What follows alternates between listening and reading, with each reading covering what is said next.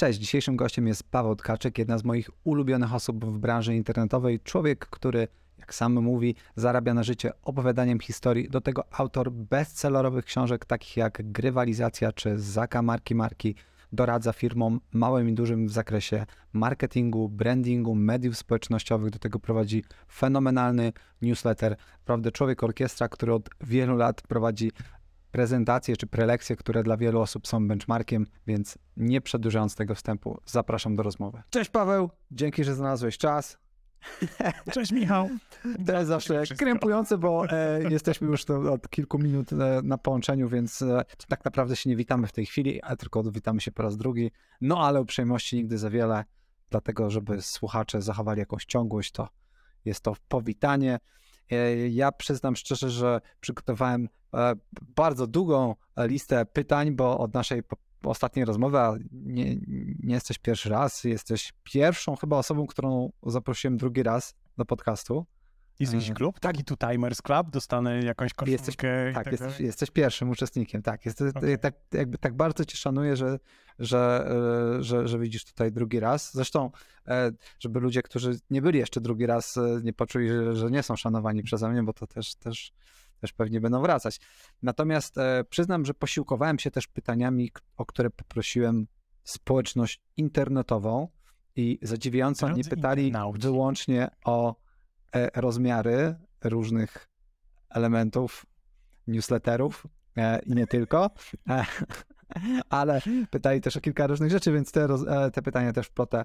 Ale na początku chciałem zapytać w sumie o ten newsletter, bo jak przygotowałem się do tego spotkania i jakby chciałem zapytać o inne rzeczy niż te, o których rozmawialiśmy ostatnio, zresztą polecam tą rozmowę, bo również była fenomenalna, odbywała się w samochodzie, bo wtedy eksperymentowałem z takim formatem. Natomiast zauważyłem, że w międzyczasie, bydlaku, odpaliłeś płatnego newslettera. To nie tylko newsletter. Już nie tylko. Odpaliłem całą platformę.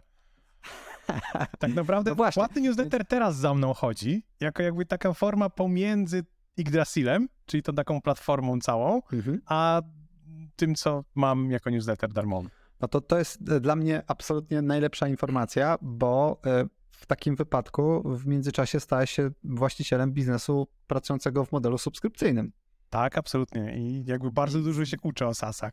No, ale też zauważyłem, że też dużo piszesz ostatnio o SaaS-ach, o czernie. Jakbym mógł cię podpytać paru rzeczy o ten płatny newsletter, jak to... Bo domyślam się, że... Czekaj, żeby nie było, to nie jest płatny newsletter. To ja ci najpierw wyjaśnię, czym jest Yggdrasil, dobra? Bardzo proszę. Bo rzeczywiście, jak kiedyś rozmawialiśmy, chodził mi po głowie płatny newsletter, ale jak zacząłem to robić, to się okazało, że urosło mi to do dużo większej rzeczy. To znaczy, że płatny newsletter to jest taka rzecz, którą jednak konsumujesz w sposób bierny i nie ma jednej bardzo ważnej rzeczy, nie ma interakcji pomiędzy społecznością. A ja bardzo mocno wierzę w to, że jeśli rozmawiamy o rozwoju marek, to społeczność jest którymś tam kolejnym etapem właśnie rozwoju marki, więc usiadłem na takim narzędziu, które nazywa się Seco i tam odpaliłem platformę, gdzie gromadzę ludzi, którzy mają własny biznes albo w najbliższym czasie chcą mieć własny, ale raczej mają, bo jednak to kosztuje jakiś pieniądz i wartość tego jest dużo większa w momencie, kiedy masz już swój własny biznes. I to jest podzielone na... Widzisz, to jeśli pytałeś o to, czego się nauczyłem, nie? Ja to odpaliłem w kwietniu, w październiku, listopadzie przebudowałem praktycznie od zera.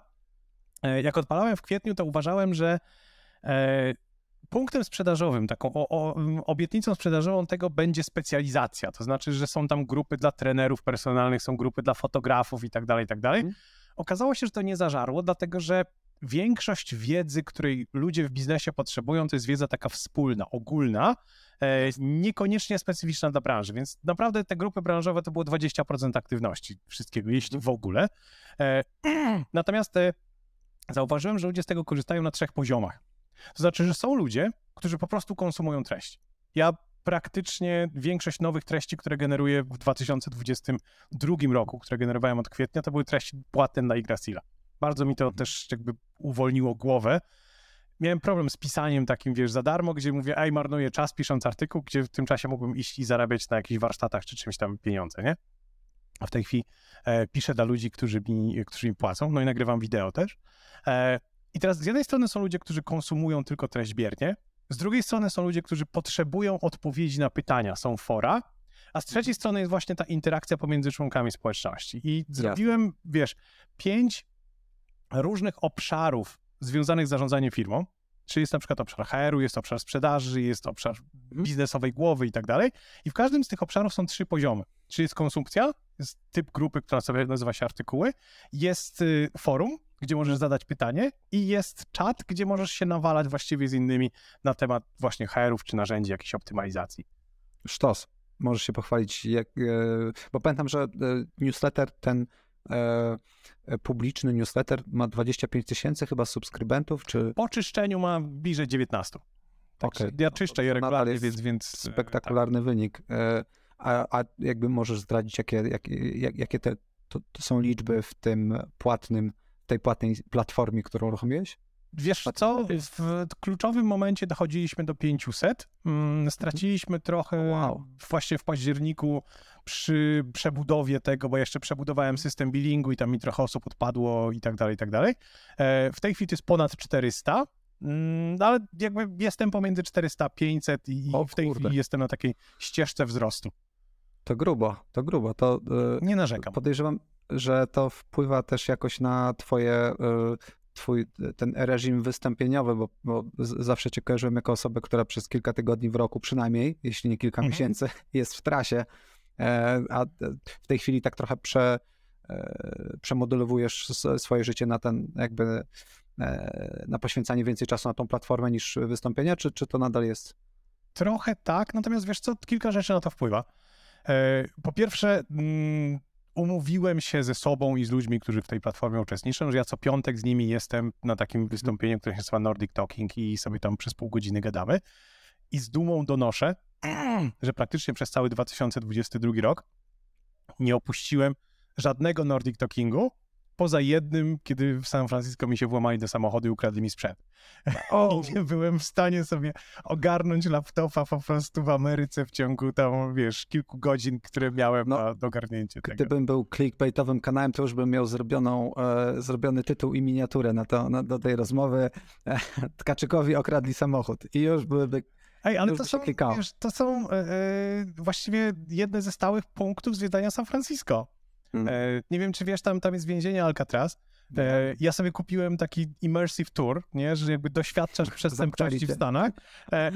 Nie zamknęli mnie, ale doświadczasz przestępczości amerykańskiej, nie? Ja zwiedzałem Alcatraz, a w tym momencie obrobili mi auto, nie? Także to jest takie... Pięknie. Super. Ale to jest fascynujące, bo... Pamiętam w ciągu naszej ostatniej rozmowy mówiliśmy o tym, że ten kanał komunikacji mailowej jest bardzo niedoceniany w czasach, w których wiele biznesów zachłysnęło się mediami społecznościowymi, komunikacją przez różnego typu platformy, a niekoniecznie przez maila. A pamiętam z naszej poprzedniej rozmowy, że ten mail to nadal jest dla ciebie główny punkt styku z klientami. Chyba newsletter był jednym z głównych punktów, z głównych źródeł klientów dla Midea, czyli twojej działalności agencyjnej i pewnie podobnie jest nadal z tą płatną platformą. Tak, to znaczy, że używamy newsletterów, właściwie ludzie dostają 2 albo 3 w ciągu tygodnia w momencie, kiedy płacą abonament, czyli jeden to jest taki onboardingowy, automatyczny, oprowadzający tych nowych, którzy przyszli przez te rzeczy, które już tam są na platformie, bo tam jest w diabły dużo materiału. Drugi to jest coś takiego, co ja nazywam weekly, co piszę sobie ręcznie do ludzi, pokazując im, co w tym tygodniu i czym się będziemy zajmować. A trzeci to jest taki z przypominajką na temat Nordic Talkingu właśnie, który też co czwartek ludzie generalnie dostają. Ekstra. No to w ogóle jakby ten twój przypadek jest chyba teraz takim benchmarkiem dla ludzi, którzy rozważają uruchamianie tego typu projektów, bo jest dość znany płatny newsletter Bartka Pucka, do którego on chyba też wyrzuca grupę na Discordzie czy Slacku, w ramach której też jest trochę ten element społecznościowy. Chyba Art Kurasiński ma też coś podobnego, nie wiem, czy ma też płatny newsletter, czy nie. Wiem, że uruchamiał zwykły newsletter, ale nie wiem, czy był płatny. No i to jest ciekawe, bo to jest nagle chyba znacznie bardziej skalowalny biznes niż na przykład prelekcje czy występy na różnych wydarzeniach. To na pewno, no bo wiesz, jednak mój czas jest w jakiś sposób ograniczony, natomiast no, odpalenie tego dla nowych ludzi, nowej grupy jest stosunkowo łatwe. Plus widzę zaletę tego potężną taką, że tam się naprawdę bardzo szybko gromadzi bardzo dużo dobrego materiału. To znaczy, że... Mięso. Ludzie w takim zamkniętym gronie trochę mniej boją się dzielić konkretami. To jest jedna rzecz, natomiast też ja tak naprawdę, powiedziałeś, że sobie tam przemeblowuję rzeczy. Rzeczywiście, no mniej jeżdżę, dużo więcej się zajmuję jakąś tam produkcją wideo i tak dalej, i tak dalej. I teraz widzę, że jeśli ja wyprodukuję nawet godzinę wideo w tygodniu, to po roku istnienia tego serwisu, przy założeniu, że to nie jest takie pitolenie, tylko to jest mięso rzeczywiście, to wartość tego materiału to jest kilkanaście, 10 tysięcy, które mogę sprzedawać zupełnie osobno, tak? Znaczy ostatnio zrobiłem materiał właśnie o budowaniu społeczności, takie pół godziny napakowane mięsem. Koleś mi napisał w komentarzu, że to jest warte w ogóle rocznego abonamentu. Jakby te wszystkie rzeczy, które wtedy... No bo jak patrzysz na przykład, jak kupujesz kursy, kurs 4-godzinny, kosztuje 5, 6, 7 stów czasem, nie, bywają takie za 1000. My mamy 4 godziny materiału właściwie po miesiącu, więc abonament kosztuje 200. Super, super. No to brzmi tak dobrze, że aż sam myślę. ale nie. Nie będę robił konkurencji Pawłowi, zresztą. Możesz zrobić jakąś, nie jestem jedyny. Zobacz, premium też na Serklu postawioną bardzo podobną rzecz. Także premium sprawny marketing to też jest całkiem spoko społeczność, więc wiesz. Ekstra. A podpowiedz, jakie było największe zaskoczenie w budowie biznesu subskrypcyjnego? Bo ty doradzałeś wielu biznesom subskrypcyjnym. Mhm. Historycznie, między innymi nam, LiveChatowi, paru jeszcze innym markom. Co cię zaskoczyło, kiedy tworzyłeś go dla siebie? I czy cokolwiek, bo może no właśnie byłeś takim starym... No właśnie, muszę niewiele. W sensie tak, że najbardziej zaskoczyła mnie moja własna mała wiara w to, że to wyjdzie. Ja naprawdę chodziłem i jęczałem ludziom, że wiesz, a co jak nie wyjdzie i tak dalej, i tak dalej. Ja autentycznie w to wierzyłem, że może to, co robię, się jakby całkowicie mija z tym, czego rynek oczekuje. Natomiast właśnie a propos tego doradzania, ja też doradzam ludziom, że w momencie, kiedy tworzą projekt, powinni mieć mieć barierę wyjścia, czyli w momencie, kiedy to nie dociągnie do jakiegoś poziomu, to znaczy, że naprawdę nie ma sensu tego robić. Ja sobie ustawiłem taką barierę, że tam nie wiem, jak to mi nie dociągnie do 100 użytkowników w ciągu pierwszego miesiąca, no to znaczy, że to absolutnie nie ma sensu robić, nie? No ale zrobiliśmy w ciągu niecałej godziny 100 użytkowników, więc się okazało, że spoko, da się zrobić. Ale to jest niesamowite, bo jeśli dobrze liczę, a miałem 4 z matmy, to 400 użytkowników aktywnych razy 200 zł to jest 80 koła. Mniej więcej tyle wychodzi mi MRR, no. To jest miesięczny. No. Powtarzalny przychód. Tak. Mecenasie. To się, wiesz, dobrze składa, bo ja remontuję mieszkanie i wiesz... Miesięcznie jest poniżej 8 dych. Dobrze liczysz, że to jest miesięcznie jest poniżej 8 dych, dlatego że pierwsi ludzie, którzy kupili w ciągu pierwszych paru miesięcy, płacą do dzisiaj i forever będą płacić 99. Okej. Są ludzie, którzy mają to nie wiem, jak MRR wychodzi, nie wiem, z 50 czy 60 koła, no to nie, to w sumie aż się dziwię, że w ogóle jeszcze... się w to bawisz. No właśnie, ale mówiąc o kreowaniu własnej marki, czasami ludzie pytają o to, od czego można zacząć przy budowie własnej marki, czy to bardziej powinna być analiza rynku i potrzeb, czy bardziej patrzymy na to, co chcemy uzyskać, bez patrzenia na to, co jest i w ten sposób działamy. Wiesz co, z tymi potrzebami one muszą być w jakiś sposób wkomponowane w to, co ty potrafisz zrobić. Teraz Japończycy mają na to słowo, które się nazywa ikigai. W książce Good to Great autor pisze, nie, on chyba tego nie nazywa, bo nazywa to koncepcją jeża i lisa. Generalnie chodzi o to, że to, wokół czego masz budować markę osobistą, powinno leżeć na przecięciu 3 obszarów. Pierwsza rzecz to jest coś, co kochasz robić, dlatego że markę buduje się konsekwencją i jeśli będziesz coś robić, no to oni mówią lepiej, żeby ci to kurczę bady sprawiało przyjemność. Mhm. Druga rzecz, jeśli robisz coś, to musisz w tym być rewelacyjny. Czyli w ogóle w Good to Great jest napisane najlepszy na świecie. Czyli to nie jest tak, że jesteś rewelacyjny, ale naprawdę musisz włożyć wysiłek w to, żeby jakość tego, co dowozisz, była naprawdę rewelacyjna. Tylko że te 2 punkty nie wystarczą, bo jeśli jesteś w czymś dobry i kochasz to robić, to jest hobby. I trzecie kółko, trzeci zbiór nazywa się ma to przynosić pieniądze. Ma to przynosić pieniądze. W Ikigai jest chyba jeszcze koncept, że musi być dobre dla świata, ale umówmy się jakby w merkantylnym zachodnim podejściu niekoniecznie, ale na przecięciu tego, w czym jesteś dobry, co kochasz robić i co przynosi pieniądze, leży twoja marka. I teraz ten koncept lisa i jeża to nie jest coś, co się ma, wprost przeciwnie, to jest coś, do czego się dochodzi. To znaczy, że bardzo często jest tak, że na przykład jako firma i lubisz coś robić, albo nawet jako osoba lubisz coś robić i chcesz, żeby ci to przynosiło pieniądze, nawet ci przynosi pieniądze, ale jesteś w tym średni.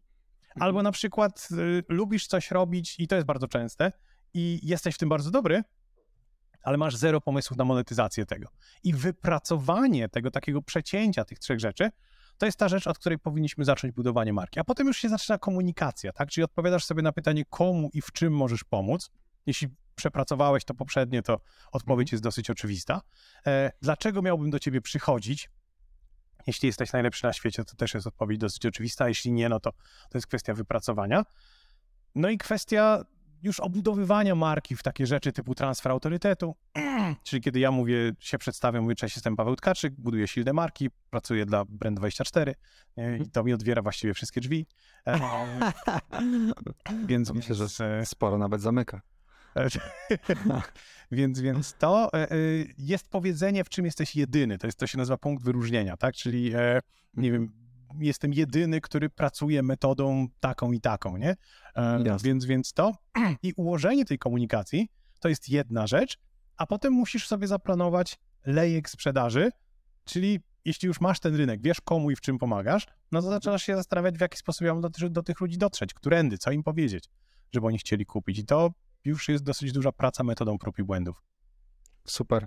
A powiedz, często mam wrażenie, że ludzie postrzegają budowanie marki jako coś, co powinno interesować średnie lub duże przedsiębiorstwa, jako coś, co pewnie tam jak Coca-Cola ma mają duże budżety, to wtedy sobie Coca-Cola Polska prosi o wsparcie Pawła Tkaczyka i tam sobie to nad tym pracują, ale jak ja tu prowadzę, nie wiem, zakład fryzjerski albo mały e-commerce albo jakiś mały plugin do WordPressa stworzyłem i sprzedaję go w internecie, to budowa marki jest raczej nie dla mnie, to jest coś dla dużych firm.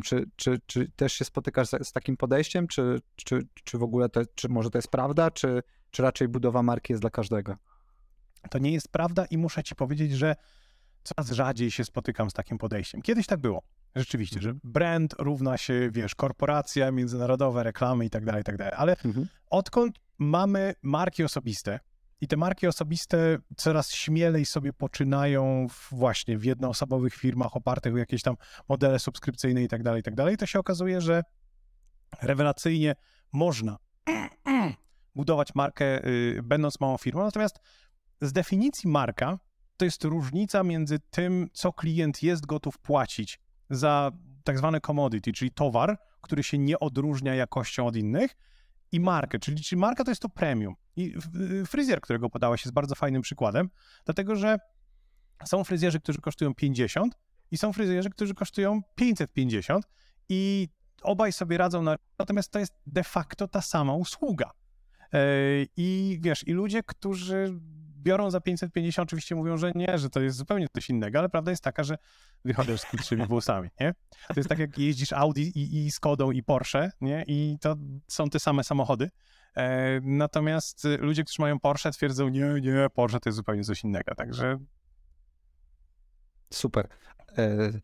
Idąc dalej tropem budowania marki, na której znasz się jak mało kto w Polsce, zastanawiam się, bo ja jestem takim typem gościa, który uwielbia cyferki, uwielbia analitykę, mamy bardzo rozbudowany, powiedzmy, data warehouse w Brand24 i zresztą nie tylko, nawet jak, nie wiem, prowadzę profile fotograficzne, to też jakby robię to w taki bardzo analityczny sposób, sprawdzam co żreć, co nie.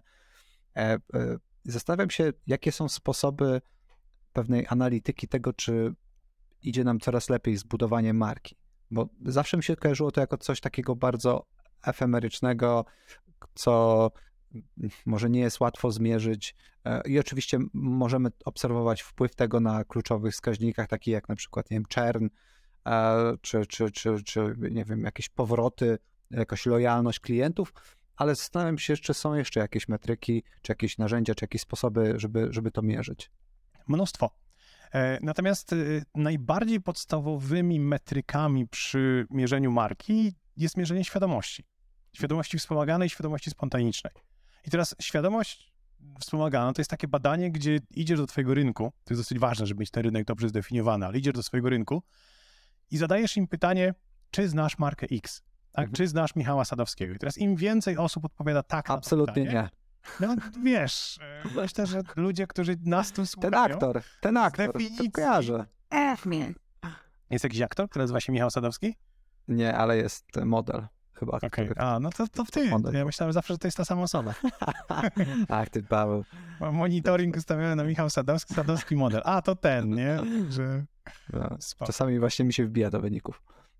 No więc mi się wbija Paweł Tkaczyk, fotograf i malarz. Także... O. Nie wiedziałem, że jest więcej niż... Jest więcej niż jeden, absolutnie. I jest kilku świetnych, jeśli już na ten wątek poboczny zjeżdżamy. I teraz... No właśnie, ale wracając do tych metryk. Czekaj, skończę ci, bo to jest dobry wątek to był. Jest ksiądz Paweł Tkaczyk, który jest w ogóle świetnym gościem gdzieś tam w Kielcach. Ostatnio miałem monitoring w Mariupolu, wyciągał sieroty spod grudowiska. Także super koleś. Jest Paweł Tkaczyk, który zajmuje się SEO. On mnie chyba nie lubi... Znaczy, nie mam nic przeciwko temu, widzieliśmy się tam, ale konkurujemy o te same słowa kluczowe. To jest dobra akcja, bo jedna z osób, które poprosiłem o zadanie pytań jakby na Facebooku o to, żeby możesz cokolwiek spytać Pawła Tkaczyka, to prosili cię o trendy w SEO na 2023. To rozumiem, że pozdrawiamy tego drugiego Pawła. Tego Pawła Tkaczyka, także możesz go zaprosić do podcastu. Więc to, ale właśnie, Paweł Tkaczyk, malarz, fotograf, z nim miałem problem przez jakiś czas a propos marki osobistej i tego, dlaczego powinniśmy w ogóle sobie monitorować markę osobistą, taki plug powiedzmy do Brand24, bo on przez jakiś czas miał w swojej twórczości taki okres, kiedy fascynowały go penisy. I on te penisy fotografował i malował. I teraz po prostu wbijasz w Google i na grafice wyskakuje mój ryjek, a zaraz obok penis, nie? I był taki okres, gdzie ja musiałem klientom tłumaczyć, że to nie jest moje hobby i to nie jest kuna mój penis. A to gorzej byłoby, jakby wiesz, ludzie po spotkaniu tak panie Pawle, a tak swoją drogą to nie myślałem, że spotkam kiedyś kogoś, drugą taką osobę jak ja, ale ja też maluję penisy po godzinach. Może byśmy jakoś razem, panie Pawle. No więc widzisz, nie? No, o kurde. Dlaczego ja nie mam jakichś takich ciekawych historii o Michałach Sadowskich, którzy malują penisy albo inne części ciała? Kurde, to skandal. Ty za słabo monitorujesz swoją markę. Być może. Polecę ci bardzo fajne narzędzie. Okay. W takim razie apel do Michałów Sadowskich. Weźcie się za malowanie penisów albo inne jakieś ciekawe hobby.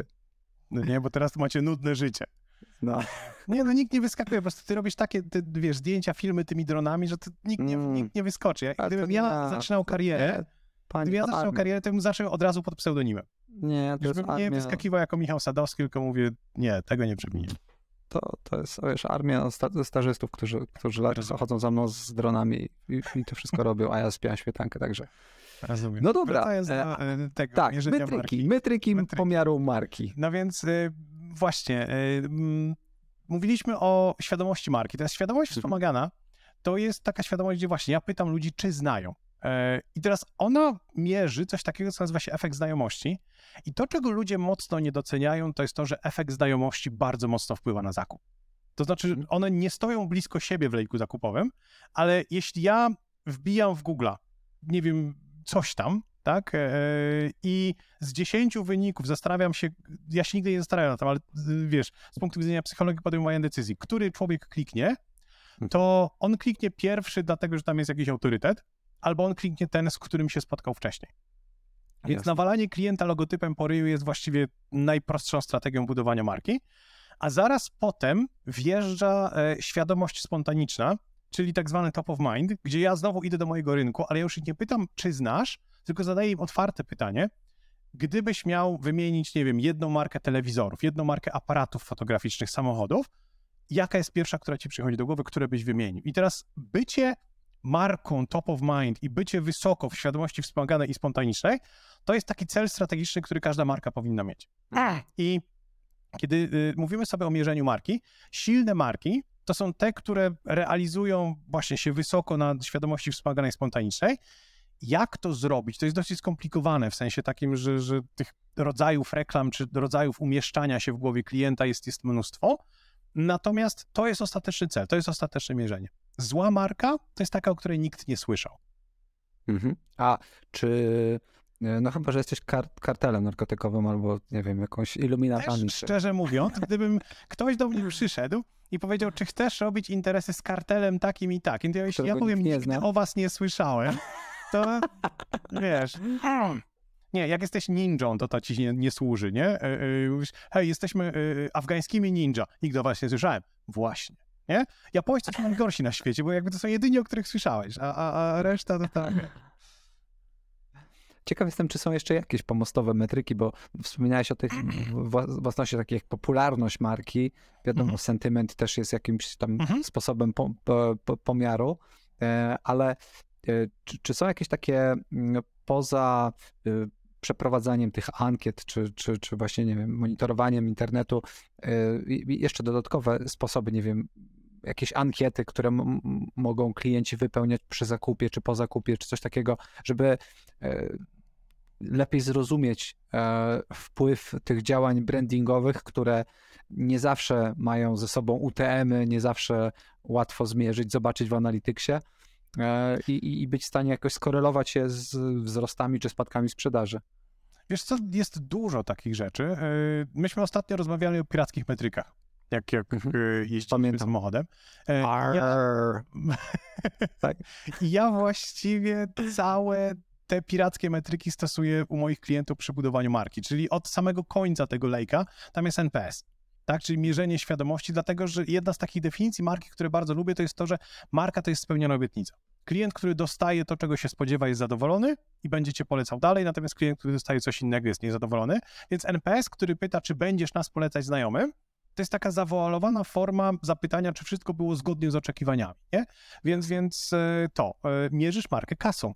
Także im więcej jesteś w stanie, ten fryzjer, który bierze 550, ma lepszą markę, niż fryzjer, który bierze 50. No i tyle.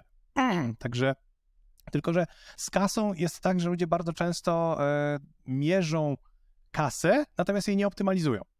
Czyli bierzesz 50 i nie zastanawiasz się, czy mógłbyś wziąć 60. Jeśli nigdy nie zrobiłeś tego testu, no to nadal bierzesz 50. Nie? Więc to jest ciekawe, bo kiedy robiliśmy przebudowę naszego cennika, to za namową ziomali z Varioships, którzy doradzają SaaS-om właśnie w przebudowie cenników. Oni najpierw sprawdzili nasze NPS-y, jakby reputację w ramach różnego typu marketplace'ów. Oczywiście sami to mierzymy, więc to nie było pewnie bardzo trudne do sprawdzenia, ale to też pokazywało pewną metodologię, że najpierw sprawdzasz, na ile twój produkt jest kochany, bo jeśli jest, to najprawdopodobniej masz jeszcze duże pole do podnoszenia cen, tak, bo po prostu produkt jest dobry, produkt jest lubiany czy nawet kochany. Także to rzeczywiście jest ciekawa metodologia, żeby zacząć od tego etapu, choć to pewnie podpowiedź dla bardziej zaawansowanych firm niż dla jakichś, powiedzmy, młodych przedsiębiorstw, które... No właśnie nie, bo widzisz, a propos tego, co rozmawiamy, o Yggdrasilu na początku mówiliśmy, ja w tej chwili odpaliłem taki kurs na Yggdrasilu a propos uporządkowania lejka sprzedaży i tam pokazuję, w tym tygodniu wjechała lekcja, w jaki sposób się automatyzuje NPS-y nawet dla małych firm. Czyli wiesz, cokolwiek sprzedajesz, masz ten wynik, a potem możesz przejść do rozmowy o cenie. Więc Uważam, że małe firmy też mogą coś takiego robić. Jasne, że jakby ta analiza, którą wy robicie, ja też z nimi w sumie pracowałem u któregoś z naszych klientów, więc tę metodologię znam dosyć dobrze i bardzo sobie chwalę. Natomiast tak, uważam, że cena jest takim wskaźnikiem, który można optymalizować.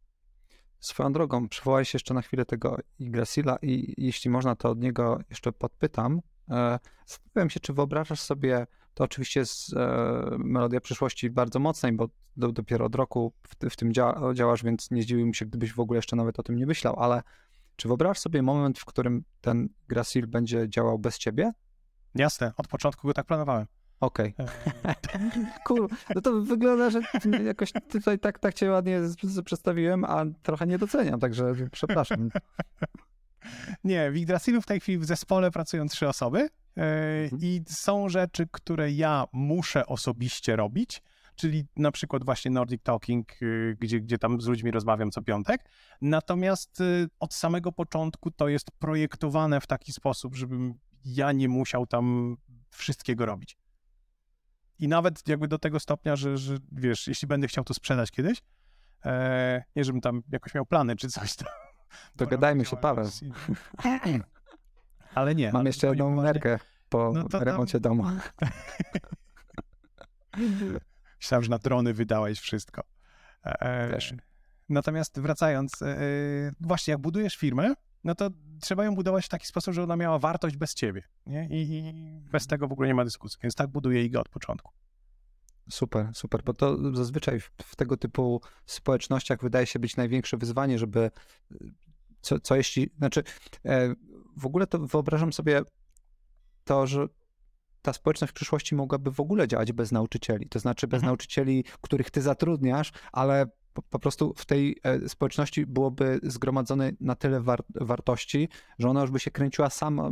Sam dostęp do tych ludzi, do tej wiedzy zgromadzonej historycznie, do tego ciągłego przepływu, że to by się bardziej kręciło wokół animacji niż tego, no powiedzmy, content, produkcji contentu.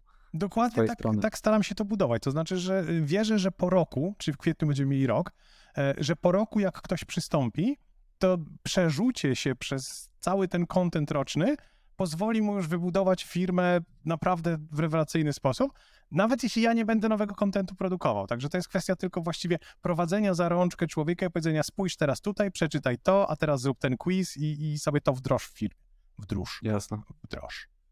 Wdróż. Super. Chciałbym trochę zmienić temat. Miałeś kilka lat temu na InfoShare prezentację na temat AI. I tego, jak sztuczna inteligencja wpłynie na nasze życie. Też wkręciłem się w ten temat na maksa i testowałem sobie narzędzie, znaczy jest Whisper od OpenAI, który też zamienia głos, ja trafiłem na jakieś inne, którego nazwy w tej chwili nie pamiętam, ale upewnię się, żeby umieścić ją w opisie filmiku, znajdę ją po programie i tam trzeba było zaplodować godzinę tekstu swojego, czy godzinę swoich wypowiedzi i potem można było sobie po prostu z palca wpisywać zdania, które chcę wypowiadać i byłem zszokowany tym, jak to jest dobre. To znaczy wysłałem to testowo żonie jako MP3 na Messengerze, jako tak wiesz, jak się wysyła do kogoś i nie była w stanie rozróżnić, że to nie jest ten, więc to jest naprawdę i dobre i złe, no bo może być wykorzystane w niecny sposób. No w tej chwili właśnie, nie? W filmie masowo dostajemy maile, gdzie rzekomo ja wysyłam maila do różnych ludzi wewnątrz branda z prośbą o tam jakiś przelew albo zrobienie czegoś, oczywiście to jest scam, bo jak pożyczać kasę to tylko od Pawła, ale jakby nie trudno mi sobie wyobrazić, że za chwilę będą takie filmiki czy klipy audio, nie? Tak, wysyłane. Dokładnie. Także wiesz, metoda na wnuczka będzie do dużo większej liczby ludzi docierała i nabierała ich. Czyli jesteś w obozie, że to jest generalnie fajna pomoc i... Tak, uważam, że to jest świetne. Nie czuję korzystam z chat GPT do generowania naprawdę pomysłów, tekstów i tak dalej. Ja widzę przerażenie w oczach ludzi. Szczególnie właśnie ludzi, którzy, wracając do tego, o czym rozmawialiśmy, nie są najlepsi w tym, co robią. To znaczy, jeśli jesteś agencją social media, która ma płacone za generowanie średniej jakości postów tylko dlatego, żeby były, to chat GPT cię zmiecie z planszy, po prostu nawet się nie obejrzysz. I dlatego też na przykład warto budować markę, no bo jeśli jesteś wymienialny na bota, no to niezbyt fajny jest. Natomiast fascynują mnie generatywne AI od bardzo wielu lat, więc... No, ja ostatnio trafiłem na takie narzędzie Toma, gdzie jest w stanie wygenerować całą prezentację PowerPointową czy PDF-ową z kilku zdań. To znaczy mówisz, przygotuj mi prezentację o dobrych praktykach prowadzenia mediów społecznościowych dla branży real estate, branży nieruchomości, i on tworzy ci całą prezentację z obrazkami z Midjourney'a, z tekstami z chat GPT i w 5 minut masz preskę. Nie? No więc ja ostatnio... Nie wiem, czy też masz takie koszmary czasami, że śpisz, a śni ci się, że ktoś mówi: Paweł, ale za pół godziny masz prezentację przecież. Wchodzisz na scenę za pół godziny. Jeśli to jest temat jakby z tego, o czym ten, to jestem w stanie na żywca coś tam powiedzieć. Nie? Rzeczy, na których się znam, więc jeszcze nie jest to takie najgorsze. Ja mam takie koszmary. No więc widzisz. Musisz okay. Występować. A pamiętam, że znowu zmieniając trochę biegi, ale i będę trochę leciał tym InfoShare'em, bo przeglądałem sobie właśnie twoje prezentacje z tej konferencji, zresztą na wielu byłem, ale nie na wszystkich. Mówiłeś też o sztuce perswazji, sprzedawania, opowiadania, to chyba była jedna z najnowszych prezentacji z tych, które robiłeś, i opowiadaj, że to nie jest twoim zdaniem sztuka, tylko rzemiosło. Więc chciałem zapytać o dwie rzeczy. Pierwsza o dobre praktyki, które każdy z nas może wdrożyć w pracy i nie tylko tam właśnie przekonać dzieciaków do Netflixa, jak mówisz, czy żonę, żeby nie iść na zakupy, albo iść na zakupy, co kto lubi. Ale zanim to zrobię, to chciałem też trochę może nawet zakwestionować, w sensie, czy to na pewno jest rzemiosło? Bo jakby ja przyznam, że nie do końca się z tym zgadzam. I uważam, że do pewnego stopnia, tam do bycia good enough, to jest rzeczywiście rzemiosło, ale żeby być naprawdę Pawłem Tkaczykiem, powiedziałbym, narracji, opowiadania historii, no to trochę się niestety musisz urodzić Pawłem Tkaczykiem. To nie jest coś takiego, że każdy może to robić. No nie, właśnie widzisz, ja tutaj się całkowicie z tym nie zgadzam, no bo ja wiem, że to głupio zabrzmi, że ja się nie urodziłem Pawłem Tkaczykiem, ale to jest dokładnie tak samo jak wiesz, widzisz gości, którzy grają, nie wiem, w NBA, jakieś tam robią dryble czy coś tam, mówisz: Boże, dar Boży. To, czego nie widzisz, to dziesiątki tysięcy godzin włożone po prostu w wrzucanie tego kosza, nie? Znaczy, ja jestem w tym obozie, bo jakby tylko sportowcy też, moim zdaniem, dzielą się na ludzi, którzy są tam, gdzie są, bo po prostu zapierdzielają i są super pracowici i mają trochę tego talentu, a są ludzie, którzy, jakby przez wiele lat mówiło się, że Messi nie jest tak pracowity jak Ronaldo, ale ponieważ ma kosmicznie większy talent, no to po prostu robi to, co robi, bo, no bo ma po prostu ten talent. Jemu to przychodzi łatwiej. I rozumiem, że to jacyś dwaj piłkarze. tak. Rozumiem. I dlatego jakby, wiesz, jakby tak trochę zastanawiam się, to jedno nie wyklucza czy z każdej gliny jesteś w stanie ulepić Messiego, bo ja uważam, że nie. No właśnie, ja uważam, że tak, tylko tak jak sam powiedziałeś, większą albo mniejszą ilością pracy, ale zawsze da się tego nauczyć. Okej. No bo jeśli Ronaldo dociągnął do poziomu Messiego, tak jakby twoimi słowami, większą ilością pracy. Znaczy, to zrobić, to rzeczywiście jest, podałem przykład, który bardzo dobrze wpisuje się w twoją tezę, ale kurczę, wydaje mi się, że nie wiem, czy jestem w stanie tak wskazać szybko przykład. To jest piękny świat, o którym ty mówisz, w którym każdy może być wszystkim. Tak, no i teraz czekaj, żeby nie było wątpliwości, to nie jest tak, że my jesteśmy w stanie dociągnąć do każdego poziomu, tylko że to, co ty nazwałeś good enough, to ludziom się wydaje 50%. Natomiast ja uważam, że ten poziom, który definiuje talent, to jest 0,5% na samej górze. Zgadzam. To znaczy, że choćbym nie wiem jak biegał, nie będę biegał jak Kipchogi,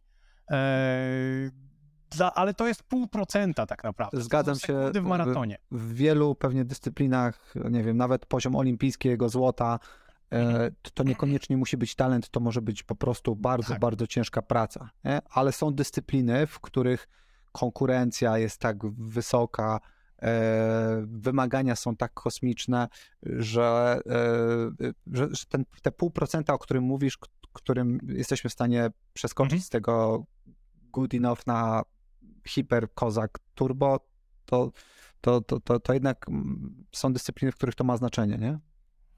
Tak, ale teraz zobacz, my rozmawiamy o rzeczach, które są hipermierzalne. Czyli rozmawiamy o sporcie, w którym naprawdę liczą się ułamki sekund i to widać, a potem przeskoczymy do storytellingu, czy przeskoczymy do sprzedaży, które są niemierzalne. Tam ta bariera jest naprawdę miękka, straszliwie i tam już bardzo ciężko jest określić najlepszego sprzedawcę na świecie, czy najlepszego storytellera na świecie. To no prawda. Bo według jakich kryteriów to przyjmiesz? Więc ja uważam, że jesteś w stanie się nauczyć na tyle, że dociągniesz do tej mglistej bariery, gdzie będziesz uważany za najlepszego na świecie i nikt ci już tego nie odbierze, bo bariera jest naprawdę mglista. To brzmi dobrze. To podpytałbym teraz o te dobre praktyki perswazji i sprzedawania.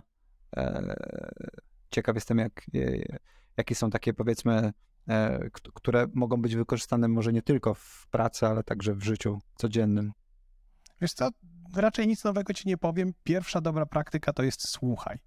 To znaczy, że ludzie bardzo często mówią nam o swoich potrzebach dużo więcej niż im się wydaje, że mówią, a oni chcą usłyszeć to, co powiedzieli. Więc słuchanie, powtarzanie jest taka technika, która nazywa się mimikra werbalna, czyli w momencie, kiedy rozmawiasz z ludźmi... Jak lustro?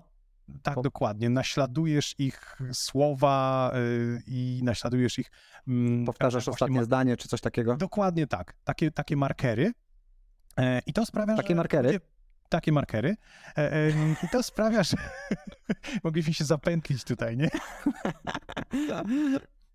I to sprawia, że ludzie po pierwsze uważają, że słuchałeś. Zauważają, że słuchałeś. Po drugie uważają, że jesteś podobny do nich, bo używasz tych słów, których oni używają. Co sprawia, że cię bardziej lubią, a my jesteśmy na twardo zaprogramowani, żeby lubić bardziej ludzi, którzy są podobni do nas. To jest jeden kawałek. Druga rzecz to jest na przykład rozkminianie tak zwanych głębokich potrzeb. Głębokie potrzeby, czyli jeśli ja... Brzmi dobrze, Paweł, szczególnie w kontekście tych... twojego imiennika, który malował penisy. Z tobą się po prostu nie da rozmawiać o czymkolwiek innym niż o pornografii. To ja po mojej mamie jestem taki. Pozdrawiam moją mamę, jeśli słucha moich podcastów, ale... Rozumiem. Czekaj, głębokie potrzeby? No potrzeby. Właśnie, głębokie potrzeby. Taki będzie tytuł tego podcastu. Dobra. Paweł Tkaczyk. Głębokie potrzeby. Tak to nagramy.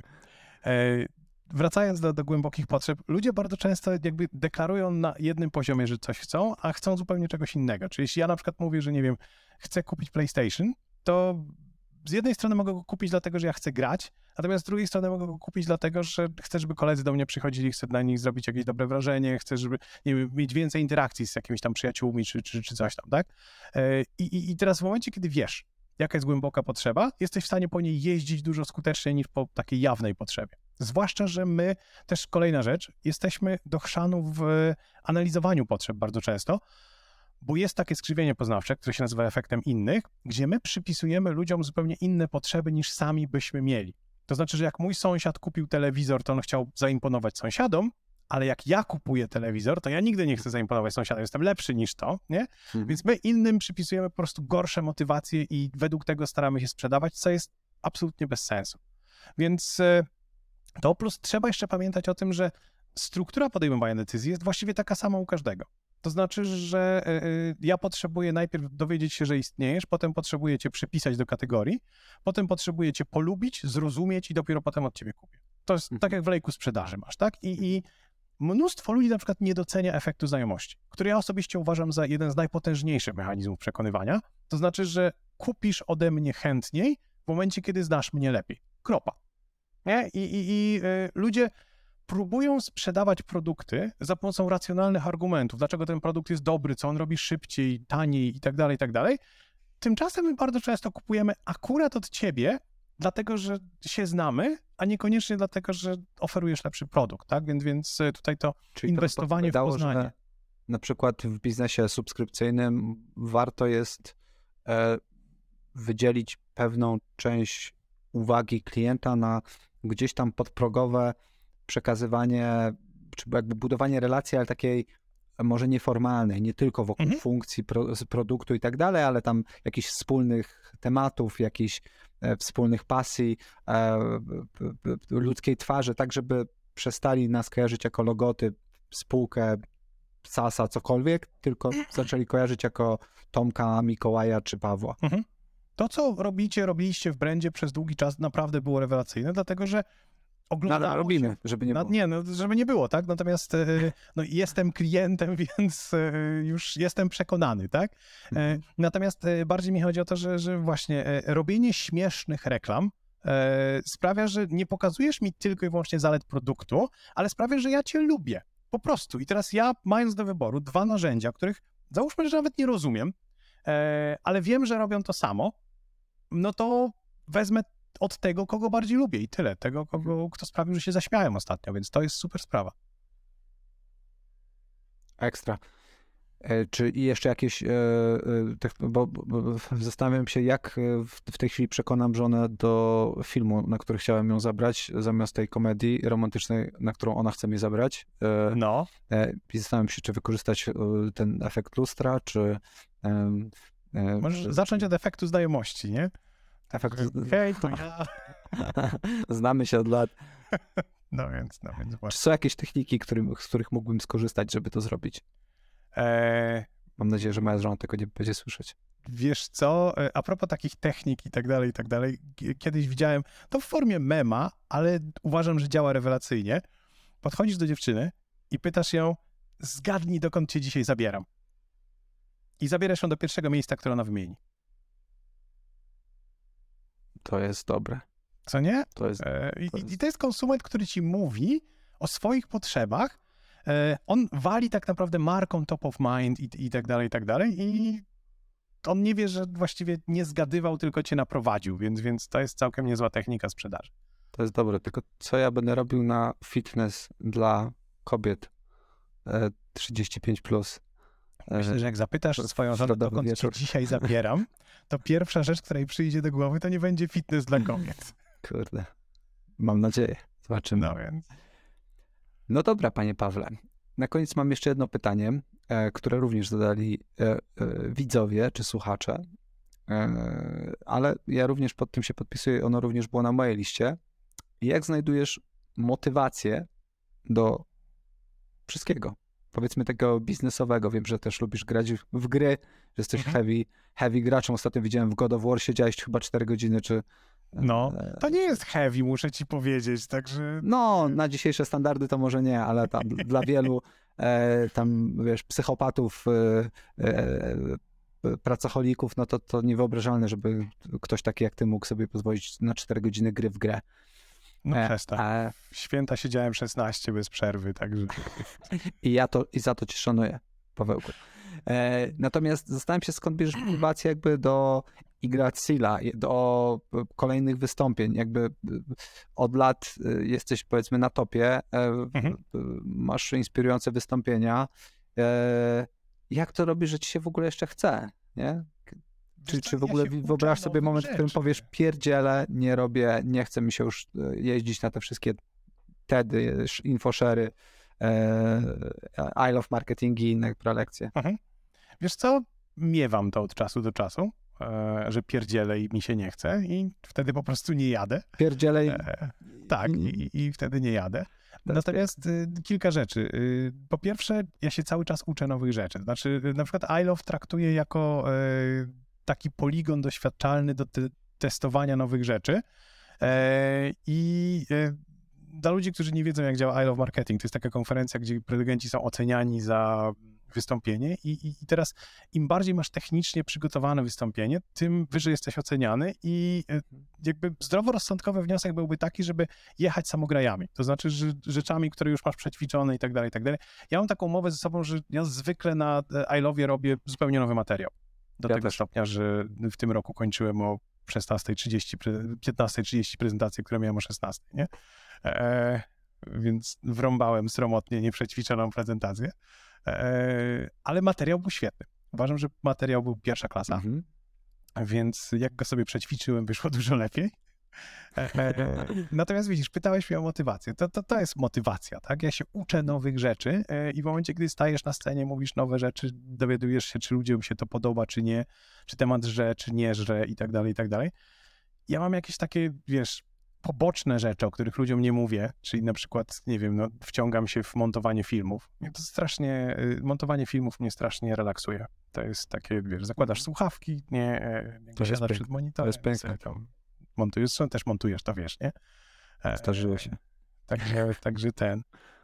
I przez całe życie na przykład pracowałem w Final Cutie, teraz się przesiadłem na Resolve'a i mówię, Jezus Maria, jakie to jest cudowne narzędzie. Kolorowanie fajnie tam działa. To kolorowanie zawsze działało fajnie w Resolve'ie, nie? Natomiast, ale z drugiej strony widzisz, możemy teraz zrobić cały segment o montowaniu filmu. Człowiek docenia Final Cut'a za to, jak on się opiekuje użytkownikiem. Bo Resolve właściwie mówi, a chciałeś to, zrobimy to. To, że to jest głupi pomysł, to wcale nie jest, nie powstrzyma nas to. Jeszcze raz bardzo, bardzo dziękuję. Super wartościowa rozmowa. No i mam nadzieję, że jeszcze dasz się z raz albo i więcej zaprosić do tego skromnego podcastu. Dzięki śliczne i do usłyszenia.